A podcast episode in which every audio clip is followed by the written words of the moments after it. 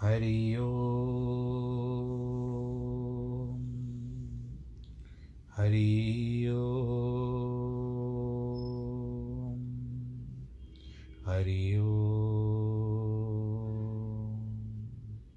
गुरुर्ब्रह्मा गुरुर्विष्णु गुरुर्देवो महेश्वरः गुरुर्साक्षात् परब्रह्म। तस्मै श्रीगुरवे नमः। विघ्नेश्वराय वरदाय, सुरप्रियाय, लम्बोदराय, सकलाय, जगद्दिताय, नागाननाय श्रुतियज्ञविभूषिताय गौरीसुताय, गणनाथ नमो नमस्ते।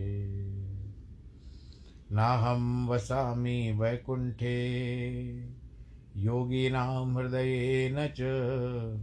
मद्भक्तां यत्र गायन्ति, तत्र तिष्ठामि नारद। जिस घर में हो आरती, चरण कमल चितलाय तहाँ हरि वासा करे, ज्योत अनंत जगाए। जहाँ भक्त कीर्तन करे, बहे प्रेम दरिया। तहाँ हरी श्रवण करे सत्यलोक से आए? सब कुछ दीना आपने, भेंट करूँ क्या नाथ? नमस्कार की भेंट लो, जोड़ू मैं दोनों हाथ, जोड़ू मैं दोनों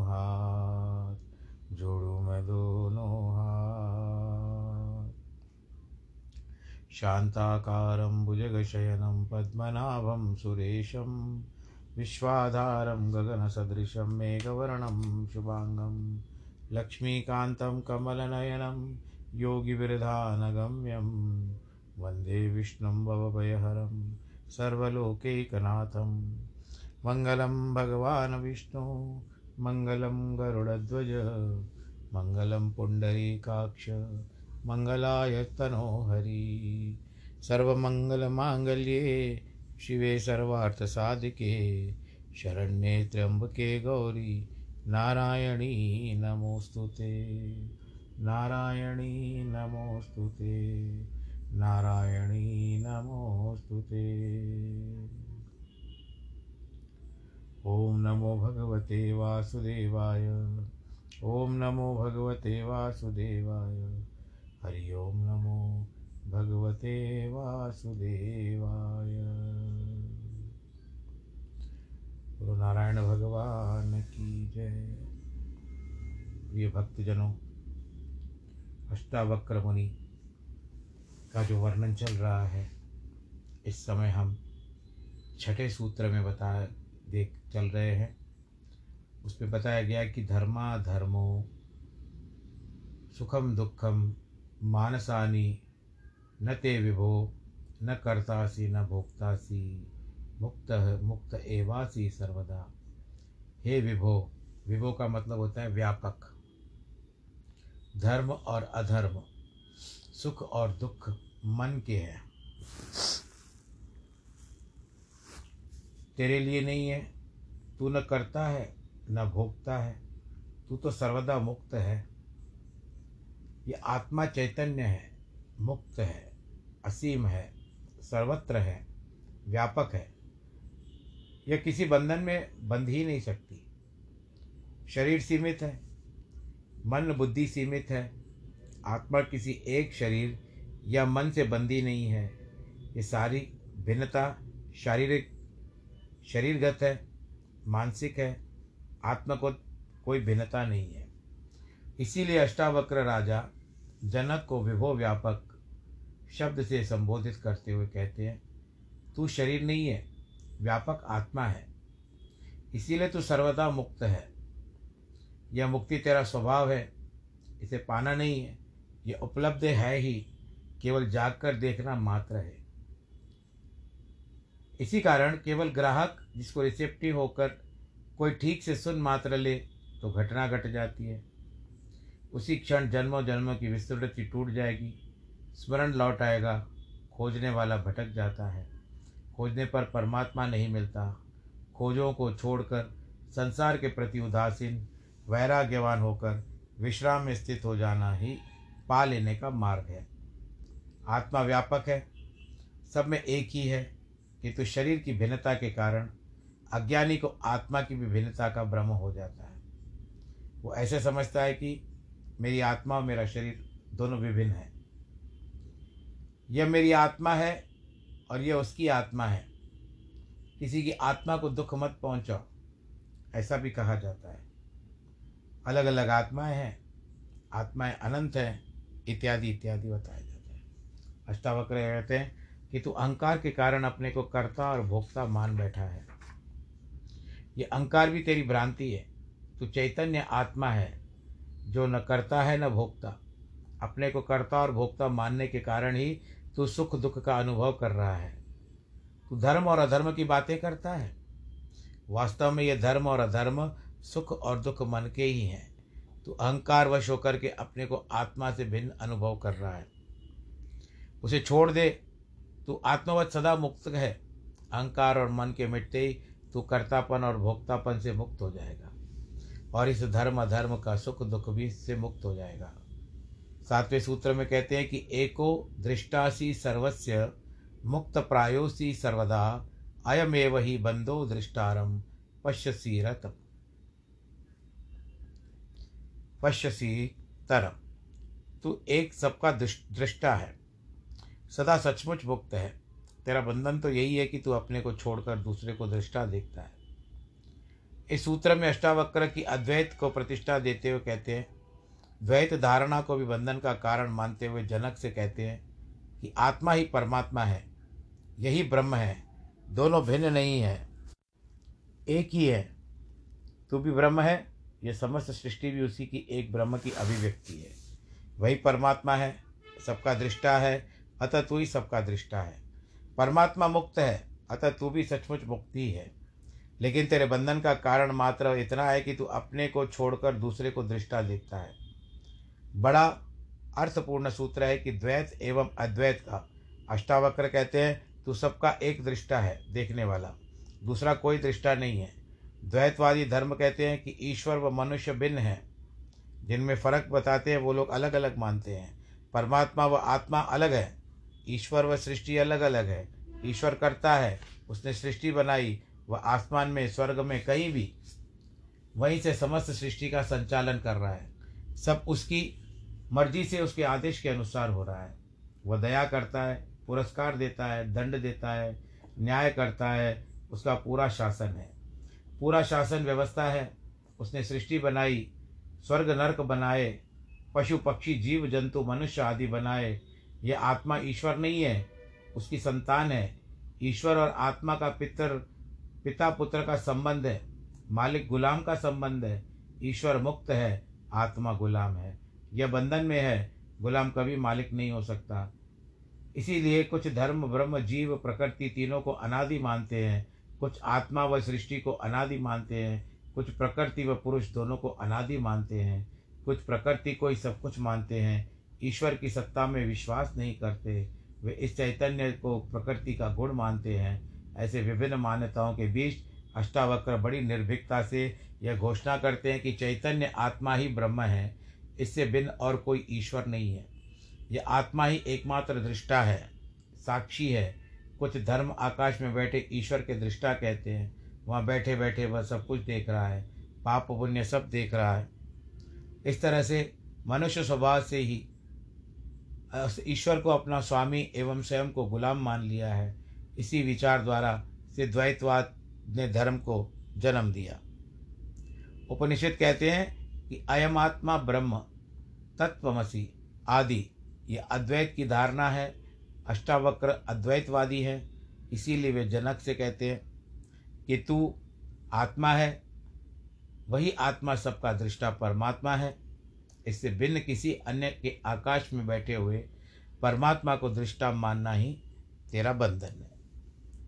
अज्ञानी ही आत्मा से भिन्न ईश्वर को दृष्टा, कर्म फल प्रदाता एवं कर्ता मानते हैं, परंतु ज्ञानी इन बातों को नहीं मानते। तो ये था जो वर्णन था अष्टावक्र में आपके समक्ष किया।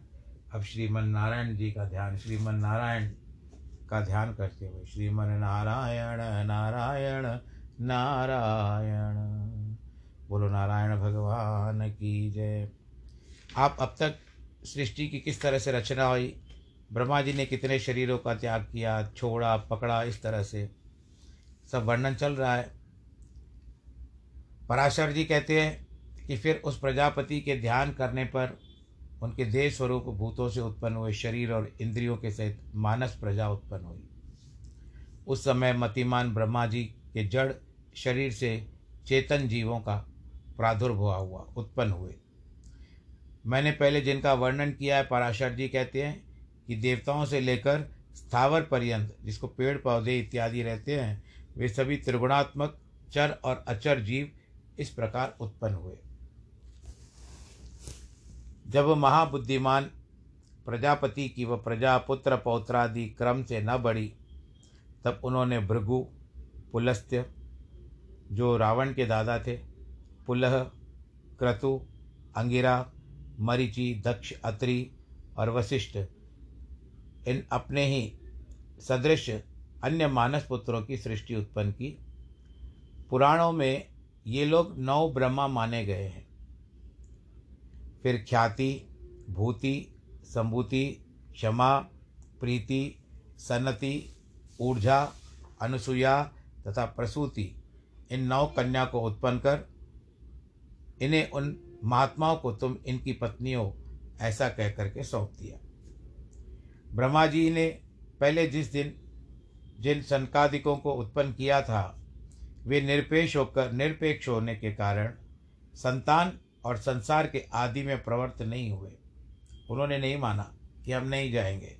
हमको केवल पाँच वर्ष की आयु चाहिए। और ये पाँच वर्ष जैसे पूरे हों, फिर पाँच वर्ष के हो जाए हम। वे सभी ज्ञान संपन्न थे, विरक्त थे, मत्सर आदि दोषों से रहित थे।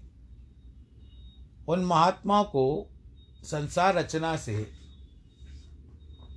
ब्रह्मा जी को त्रिलोकी को भस्म कर देने वाला महान क्रोध उत्पन्न हुआ था। हे मुने, उन ब्रह्मा जी के क्रोध के कारण संपूर्ण त्रिलोकी की ज्वाला मालाओं से अत्यंत देदीप्यमान हो गई।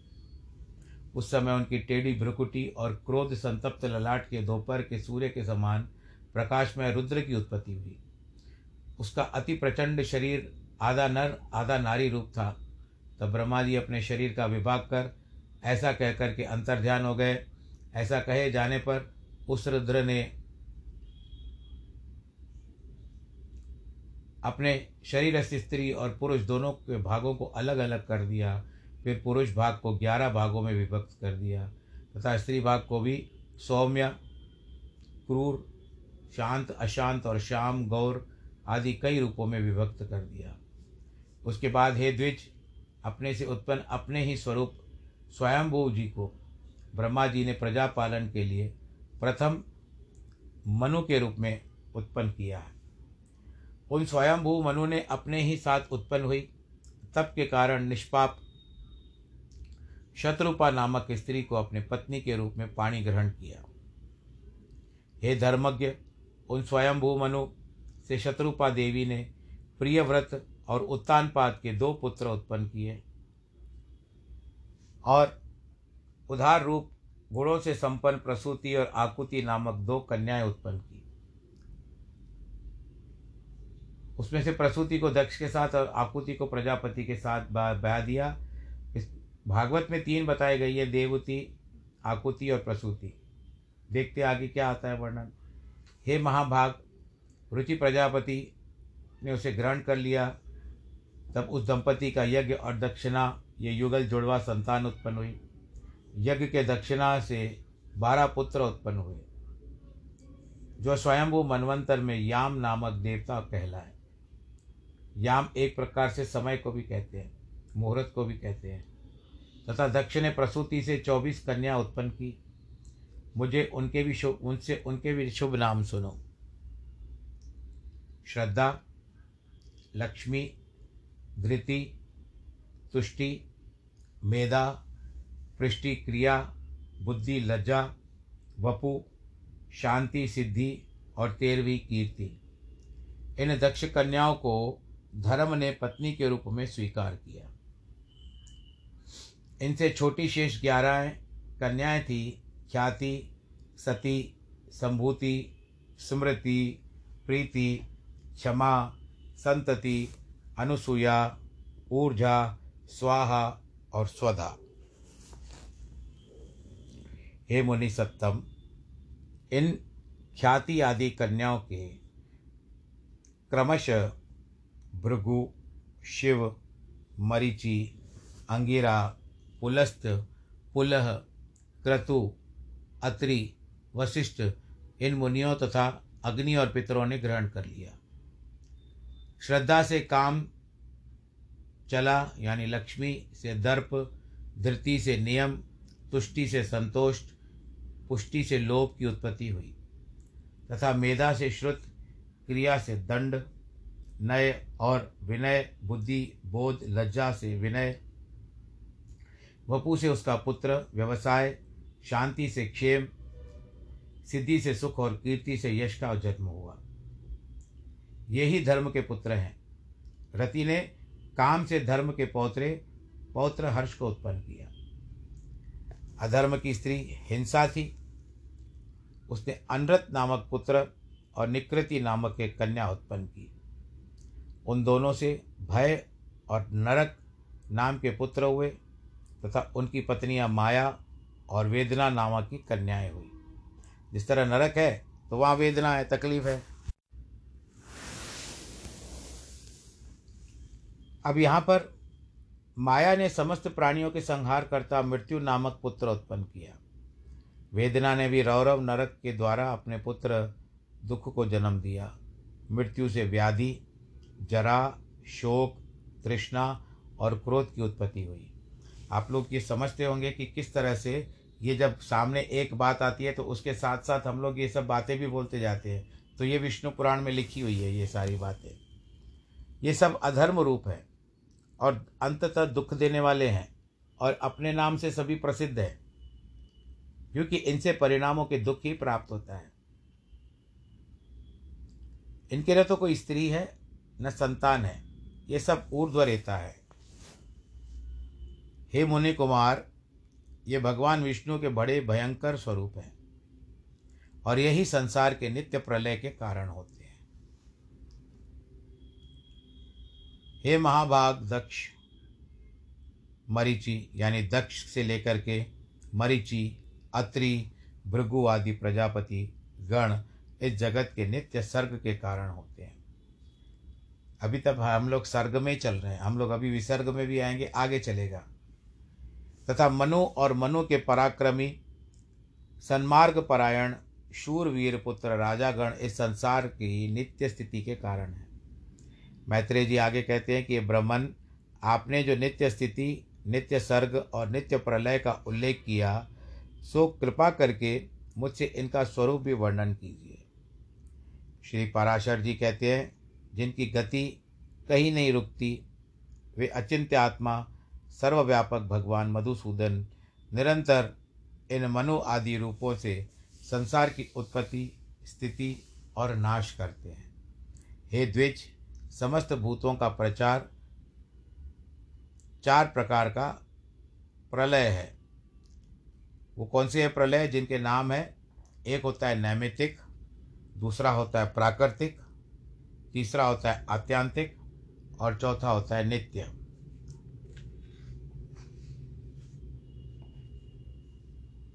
उनमें नैमित्तिक प्रलय ही ब्राह्य प्रलय है, जिसे जगतपति ब्रह्मा जी कल्पांत में शयन करते हैं।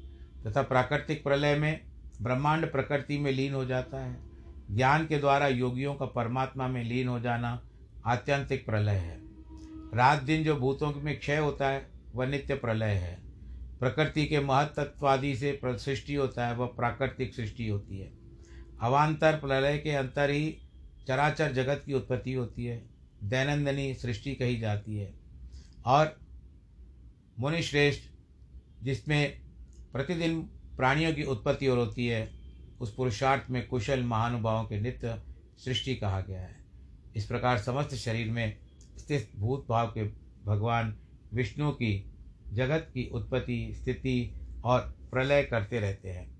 हे मैत्रेय, सृष्टि, स्थिति और विनाश इन वैष्णवी शक्तियों का समस्त शरीर में समान भाव से अहरनिश संचार होता रहता है।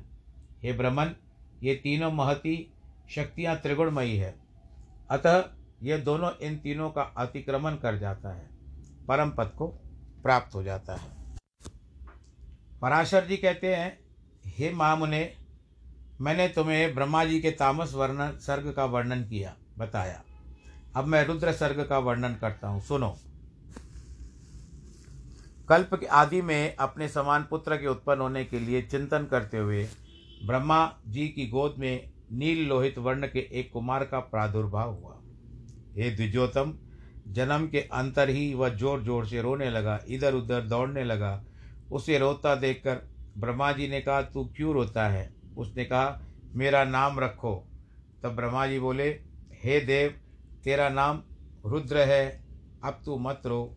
धैर्य धारण कर ऐसा करने पर वह सात बार और रोया। तब भगवान ब्रह्मा जी ने उसके सात नाम रखे तथा आठवों, आठवें के साथ, आठों के साथ स्त्री और पुत्र भी निश्चित किए। हे द्विज प्रजापति ने उसे भव, शर्व, ईशान, पशुपति, भीम, उग्र और महादेव कहकर के संबोधन किया। यही उसके नाम रखे, उसके स्थान भी निश्चित किए। सूर्य, जल, पृथ्वी, वायु, अग्नि, आकाश, दक्षिण, ब्राह्मण और चंद्रमा, ये क्रमशः उनकी मूर्तियाँ हैं। हे द्विजश्रेष्ठ, रुद्र आदि नामों के साथ उन सूर्य आदि मूर्तियों की क्रमशः सुवरचला, उषा, विकेशी, अपरा, शिवा, स्वाहा, दिशा, दीक्षा और रोहिणी नामक पत्नियाँ हैं। हे महाभाग, अब उनके पुत्रों के नाम सुनो। उन्हीं के पुत्र पौत्रादिकों से यह संपूर्ण जगत परिपूर्ण है। शनिश्चर, शुक्र, लोहितांग, मनोजव, स्कंद, सर्ग, संतान और बुद्ध, ये क्रमशः उनके पुत्र हैं। ऐसे भगवान रुद्र ने प्रजापति दक्ष की अनंदिता पुत्री सती को अपने भार्य के रूप में ग्रहण किया। हे द्विज सत्तम उस सती ने दक्ष पर कृपित होने के कारण अपना शरीर त्याग दिया था। फिर वह मैना के गर्भ से हिमाचल की पुत्री उमा हुई। भगवान शंकर ने उस अनन्य परायणा उमा से फिर भी विवाह किया। भृगु के द्वारा ख्याति ने दाता और विदाता दोनों देवताओं को तथा लक्ष्मी को जन्म दिया, जो भगवान विष्णु की पत्नी हुई। भृगु के एक और पुत्र है जिनका नाम शुक्र बताया जाता है। शुक्र ऊपर भी था, परंतु यहाँ पर अलग बात है। मैत्रेय जी कहते हैं, भगवान, सुना जाता है कि लक्ष्मी तो अमृत मंथन के समय क्षीर सागर से उत्पन्न हुई थी। फिर आप कैसे कहते हैं कि वे भृगु भृगु के द्वारा ख्याति से उत्पन्न हुई? श्री पराशर जी कहते हैं ध्वजोतम भगवान का कभी न संग छोड़ने वाली जगत जननी लक्ष्मी जी, जो नित्य ही है, जिस प्रकार श्री विष्णु भगवान के सर्वव्यापक हैं, वैसे वे भी हैं। विष्णु अर्थ है और ये वाणी है। हरि नियम है तो ये नीति है। भगवान विष्णु बोध है तो ये बुद्धि है। तथा वे धर्म है तो ये सत्क्रिया है। हे मैत्रेय, भगवान जगत के सृष्टा हैं और लक्ष्मी जी सृष्टि है। श्री भूधर भरपत अथवा राजा है। श्री हरि भूधर, यानी पर्वत अथवा राजा, लक्ष्मी जी भूमि है। भगवान संतोष है, लक्ष्मी जी नित्य तुष्टि है। भगवान काम है तो लक्ष्मी जी नित्य लक्ष्मी जी इच्छा है। वे यज्ञ है तो माता लक्ष्मी दक्षिणा है। जनार्दन पुरोडाश है तो देवी लक्ष्मी जी आद्य आहुति, घृत की आहुति बताई गई है। हे मुने मधुसूदन यजमान ग्रह है, लक्ष्मी की पत्नी शीला है। श्रीहरि यूप है, लक्ष्मी जी चित्ती है। जब भगवान कुशा है, लक्ष्मी जी इदमा है। भगवान शाम स्वरूप है, श्री कमला देवी उद्गिति है। जगतपति भगवान वासुदेव हुताशन है, लक्ष्मी जी स्वाहा है। हे द्विजोतम भगवान विष्णु शंकर हैं, लक्ष्मी जी गौरी हैं। हे मैत्रेय, श्री केशव सूर्य हैं कमल वासिनी लक्ष्मी जी उनकी प्रभा है। श्री विष्णु पितृगण है पितृगण है तो श्री कमला नित्य पुष्टिदायिनी स्वदा है। विष्णु और अति विस्तीर्ण सर्वात्म अवकाश है, लक्ष्मी स्वर्गलोक है। भगवान श्रीधर चंद्रमा है, लक्ष्मी उनकी अक्षय कांति है।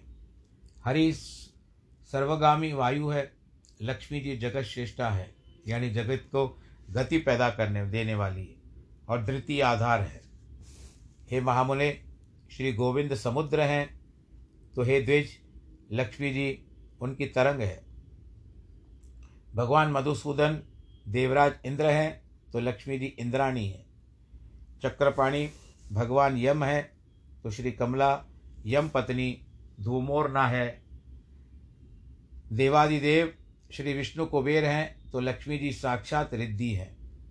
श्री केशव स्वयं वरुण है और महाभागा लक्ष्मी जी गौरी हैं। हे द्विजराज, श्री हरि देव सेनापति स्वामी कार्तिकेय है तो लक्ष्मी जी देव सेना है। हे द्विजोतम भगवान गदाधर आश्रय हैं तो लक्ष्मी जी अशक्ति है। भगवान निमेश है तो लक्ष्मी जी काष्ठा है। वे मूर्त हैं तो ये कला है। सर्वेश्वर सर्वरूपी श्री हरि दीपक है तो श्री लक्ष्मी जी उनकी ज्योति है। श्री भगवान विष्णु जी वृक्ष के रूप हैं तो जगन माता लक्ष्मी जी लता के रूप में उनके साथ हैं। चक्र गदाधर देव ने श्री विष्णु भगवान दिन है तो लक्ष्मी जी रात्रि है। वरदायक श्री हरि वर है तो पद्मवासिनी श्री लक्ष्मी जी वधु है। भगवान नद है, श्री जी नदी है कमल नयन भगवान ध्वजा है तो कमला लया लक्ष्मी जी पताका है। जगदीश्वर परमात्मा नारायण का लोभ है तो लक्ष्मी जी उनकी तृष्णा है, तथा हे मैत्रेय, रति और राग भी साक्षात श्री लक्ष्मी और गोविंद रूपी ही। है अधिक क्या कहा जाए? संक्षेप में यह कहना चाहिए कि देव त्रियक मनुष्य आदि में पुरुषवाची भगवान हरि है और स्त्रीवाची लक्ष्मी जी। इनसे परे और कोई नहीं है।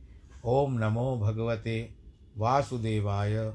ओम नमो भगवते वासुदेवाय। ओम नमो भगवते वासुदेवाय। भगवान श्री नारायण जी का स्मरण करते हुए आज के कथा के प्रसंग को हम यहाँ पर समाप्त कर रहे हैं। दो मिनट पहले ही ख़त्म होगी। आप सब लोग अपना ख्याल रखिएगा। नमो नारायण।